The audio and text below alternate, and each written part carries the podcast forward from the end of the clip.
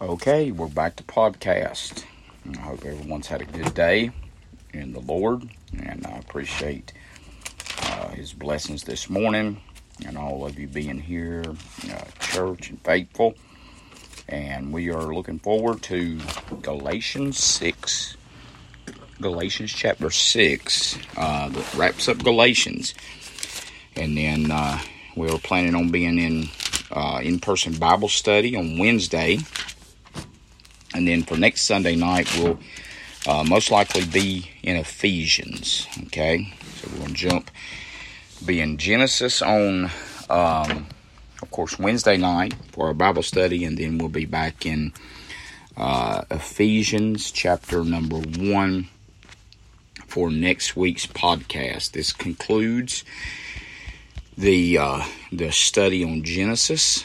We've been going chapter by chapter, verse by verse and so uh, let's start in verse number one. It's been a great study. I feel like it's very oh, it's a it's an overview. It's a it's a quick study, um, but it's a study that is enjoyable nonetheless. I I've enjoyed it. Um, I, it speaks of our liberty in Christ. It speaks of uh, not having to go back to the law. Thank God and all that Christ has given us in salvation. And the reality is is when you realize what you have in salvation, it changes your Christian walk. It changes you. It changes how you look at walking with God entirely. And um, and it did me. It never made me want to sin. It made me want to live for Him as a result how good he's been and how how how much he's blessed us. Um, so let's uh, let's go to Galatians six. This is kind of wrapping up um, this this book, and he he continues on the same path that he was he was on in in 5 22 23 you remember last time he talked about getting along one with another, loving one another, that being the law of Christ, um, you know, putting others before yourself, uh, the gospel of Jesus Christ.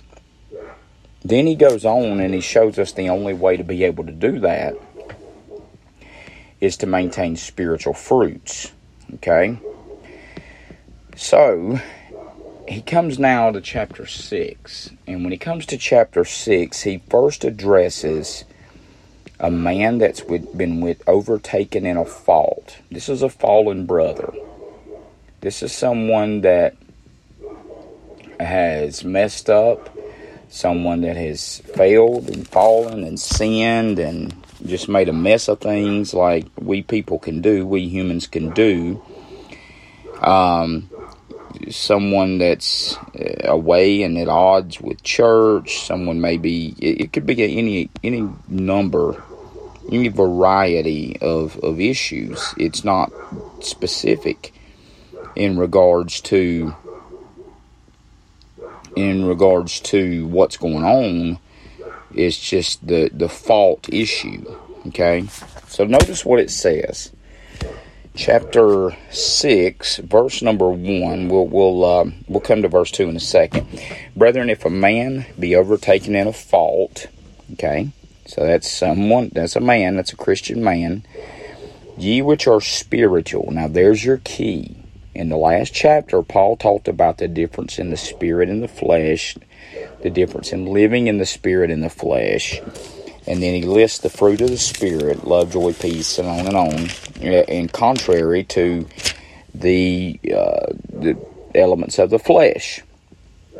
So, if anybody possibly finds themselves in this spiritual lot after that teaching, look at what he says. If a man be overtaken in a fault, ye which are spiritual, restore such an one in the spirit of meekness. Okay, so when someone fails, someone falls, the objective, the first step is never discipline. It's never straightening them out. It's never correction even. It's it's restoration. Now, restoration can include and should include all of those things discipline, correction, you know, all, all of that. But the goal is restoration. The goal is never to cast out, the goal is never to be done with, the goal is never to separate from, the goal is never to, to just let go. The goal is always restoration ye which are spiritual. Now, it's only a spiritual person that's going to typically look at it in these terms. Ye which are spiritual, restore. So that's the restoration part. Such in one in the spirit of meekness. So we must possess a spirit of meekness in the progress and process of our restoration. Now, here is how to maintain a spirit of meekness here's how to maintain a uh, a spirit of of being able to do this. Here's how to maintain the spirit uh, that that you can restore someone. Let me show you. This is so important, so so important to what we're going to talk about today. Watch this. Look with me. Considering thyself, lest thou also be tempted. Therein lies your key. Consider yourself because it could be you. It could be you. It could be you. We it could be us that fell. It could be us that was in that situation. It could be us that was dealing with that. It could be us that went through that. It could be us that lost our family. It could be us that that lost our loved one. It could be us. So be careful how you handle other people. Be careful how you treat them. Be careful how you you approach them, especially when they do wrong and and mess up. Because it could be you. It could be you. I try to remember that. You know, even dealing with whoever, homeless or or somebody that's messed up and sinned, it could be me. And by the grace of God, it's not. So let me consider that. When somebody's in a church and they got an attitude that we don't like or we don't uh, appreciate or we just can't get along with them, and we see them for all of their negative and all of their wrongs and where they're wrong at everything, the best way to maintain a spirit of grace to people like that is to consider thyself, lest thou also be tempted. Think about the fact that you could be in those same shoes. All right. Verse 2 Bear ye one another's burdens and so fulfill the law of Christ. Okay? Um, the burdens which can be shared are sorrow, misfortune, things like that. Verse 5 speaks of, uh, I'll get down to that in a minute, those that cannot be taken, a burden that can't be taken by anyone else. Okay? Uh, so let's look at this. Okay, verse 3 for if, uh, verse 2, bear you one another's burdens and so fulfill the law of Christ. What What is that? That's a burden that can be shared. A burden like a, a grief, a sickness, a sorrow, or a grief or a sorrow or a hurt. You, you can help someone through them just by bearing the load with them, by praying for them and loving them. Now, here's a burden that can't be shared. Verse 5 For every man shall bear his own burden that would be a physical illness, a painful duty, things like that, that you can't do it for someone else. Okay? Just very, very, very easy analogy here. Your your daughter or son is heartbroken. They've had their heart broke. Somebody's upset them. It could be a friend. It could be a boyfriend or girlfriend. They've had their heart broke you can empathize with them, you can be there for them, you can love them, you can support them, you can care for them. That would be bearing their burden. But then on another occasion, your daughter or son has to go take a test. They have a physical exercise that has to be performed. They go in the service and get called overseas. They've got a job and it's some tough task. You can't do that for them. So learn to differentiate the difference between being able to bear one another's burdens and not being able to when a man must bear his own burden. That's what it's talking about. So go to verse 3. Verse 2 it says, Bear you one another's burdens and so fulfill the law of Christ. So this is the law of Christ that would tell us to bear another person's burdens because he does. He bore our burdens. He bears our sins. He bears our griefs. So we should bear one another's if we can. Verse 3 For if a man think himself to be something when he is nothing, he deceiveth himself. What prevents you from being able to empathize with people most of the time is arrogance and and pride and haughtiness and makes you think you're a little more than you are. And God, keep that buffeted in us, please. Uh, verse 4 But let every man prove his own work, and then shall he have rejoicing in himself alone and not another. That's simply uh, testing. The word prove means testing. You you can rejoice in the fact that God has grown you up. I, I put a post on on our Facebook page this week, and it was such a blessing to me and an encouragement about people that have been a blessing to you and what you admired in them. And now we turn that. I I love Blaine and I, Wayne Wayne Dry's another one. I was thinking that this week, man. He he's gonna he's gonna be in my stories one day. You know, just how how sweet and and of a man, how how precious of a spirit he has, and I can look to that, I can appreciate that, and and admire that. But at some point, you have to have your own walk, and that is where we have to look at people and look at this. That's what Paul's saying. Let every man prove his own work. You look at people, you learn from them, but then you must have your own work of God. You've got to have your own walk with God. You can appreciate those that are walking with God themselves, but you've got to have your own walk. And then shall he have rejoicing in himself alone and no, not in another.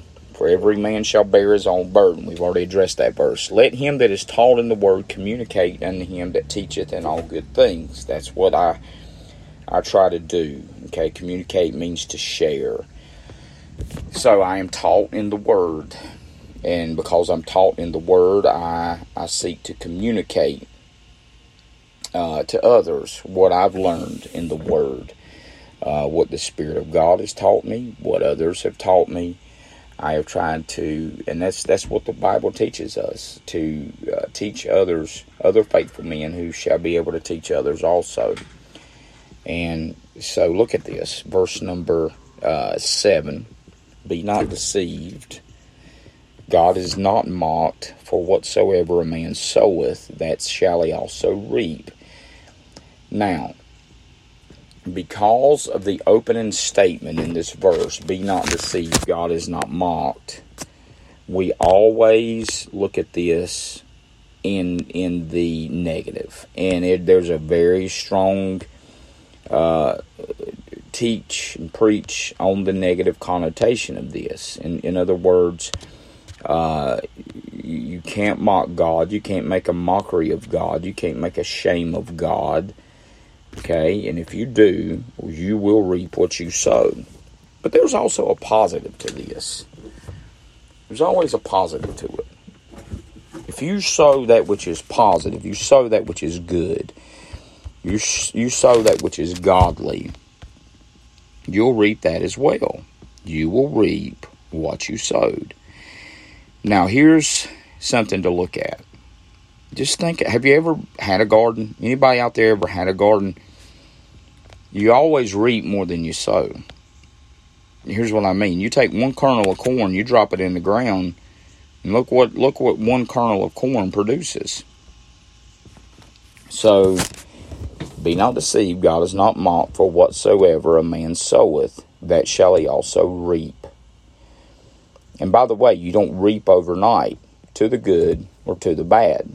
Somebody can do something wrong, sinful, nothing happens in the, in the form of reaping right away, but on down the line at a different season, it's reaping time. Same to the positive. That's why we should keep pressing and plowing and doing what is right so that on down the line, God blesses our positive. And then in verse 9, he says this, or verse 8, uh, For he that soweth to his flesh shall of the flesh reap corruption, because that's all the flesh can bring is death. You sow to, to the flesh, that's what you're going to reap is death and corruption. But he that soweth to the Spirit shall of the Spirit reap life everlasting. Verse 9, this is a great verse. This would be a great life verse for somebody. I've, it's not my life verse, but it's one that um, it's it's one that I have quoted and and used uh, many many times. But look look at what it says. Let us not be weary in well doing. Okay? For in due season we shall reap if we faint not. So, just to the negative, like God said, uh, or Paul says here about God, God's not to be mocked. Whatever you sow, you're going to reap. But then he comes to verse 9 and he flips it to the positive. Be not weary in well doing, be not weary in positive doing, be not weary in good doing. For in due season we shall reap if we faint not. So keep plowing, keep doing what's right, keep going to church, keep reading your Bible, keep praying, keep loving God. And it might not look good now, but God promises us in due season we shall reap if we faint not. As we have therefore opportunity, let us do good unto all men, especially unto them of the household of faith. So, when you have a chance to do good for someone, you should do it for anyone. That's what it says. But if you got a chance to do something good for two one person, two people have a need, one's in the church and one's out, it says here, especially those of the household of faith. That's right. I know people don't always adhere to that nor like that, but the church comes first. The church should come first. Taking care of the needs of the church should always come first the attention of the church should come first. You see that? Verse 11. And verse 10, I'll repeat that since you, you, you're wondering. As we have therefore opportunity, let us do good unto all men, especially unto them who are of the household of faith. All right, verse 11. You see how large of a letter I have written unto you with mine own hand. So this is one that Paul's actually written himself. He was inspired on most of them, and Luke uh, penned them, put pen to paper. Paul actually says here that he did this one with his own hand. He wrote this with his own hand. All right, verse 12. As many as desire to make a fair show in the flesh, they constrain you to be circumcised. It goes back to that. Those that are trying to just show off in the flesh, want you to be circumcised, only lest they should suffer, suffer persecution for the cross of Christ. Neither they themselves who are circumcised keep the law, but desire to have you circumcised, that they may glory in your flesh. Verse 14, I love this. I used to, I used to try to, I, I used to quote it. I would, I'd memorized it. I, I could tell it to you right now. And I did so because I was a young preacher that, that was seemingly having a lot of success. I was I was seeing a church growth, was preaching a lot of revivals, seeing souls saved everywhere I went. And and here's what I've always tried to remember and adhere to. Verse 14. But God forbid that I should glory. This is I've always tried to remember this is not me. I'm not glorying in this save in the cross of our Lord Jesus Christ, by whom the world is crucified unto me, and I unto the world. If I'm going to glory, I'm going to glory in Jesus Christ. If I'm going to brag or be bragged upon, I'm going to do so in Jesus Christ. Any kind of glory, praise, honor, appreciation that comes should do so in Jesus Christ and what He's made us and allowed us to do. Verse 15 For in Christ Jesus neither circumcision availeth anything, nor uncircumcision, but a new creature. So that's the new creature in Christ, where Paul said, uh, Therefore, if any man be in Christ, he is a new creature. All things are passed away. Behold, all things are become new. That's the new birth. In Christ, a new creature. In Christ, you're not what you were anymore. Verse 17 And as many as walk according to this rule, peace be on them and mercy, and upon the Israel of God. Okay? Verse 17 From henceforth let no man trouble me, for I bear in my body the marks of the Lord Jesus. Brethren, the grace of our Lord Jesus Christ be with your spirit. Amen. So Paul is wrapping it up, and he's doing so. He's leaving them with the grace of the Lord Jesus Christ and the the blessing and the appreciation of the Lord Jesus Christ, the thankfulness towards the Lord Jesus Christ, the goodness that the Lord Jesus Christ has bestowed upon him. All of these things Paul is giving the glory to Jesus Christ. And that's that's my goal. That's my objective. That's what I want. That's my life. Any good in me, any good that I do, it's in the Lord Jesus Christ. In the Lord Jesus Christ. All right. I hope you have enjoyed this study on uh, Galatians. It has been a, a good study, a rich study. And um, Paul's just pointing us to Jesus. He is saying, look, we don't have time for religious dogma. We don't have time to go back to the law. We don't have time for circumcision. We don't have time for the Sabbath. None of these things. It's about Jesus. Your salvation is about Jesus. Your walk with God after salvation is about Jesus. And He is our focal point, He is our goal, He is our strength. And our lives should be a product and a manifestation of Jesus Christ, the Son of God. I hope you've enjoyed this study, and we will be in person Bible study on Wednesday night. And then next Sunday, we will be um, back in or starting up in the book of Ephesians. Good night, God bless, and I love each of you.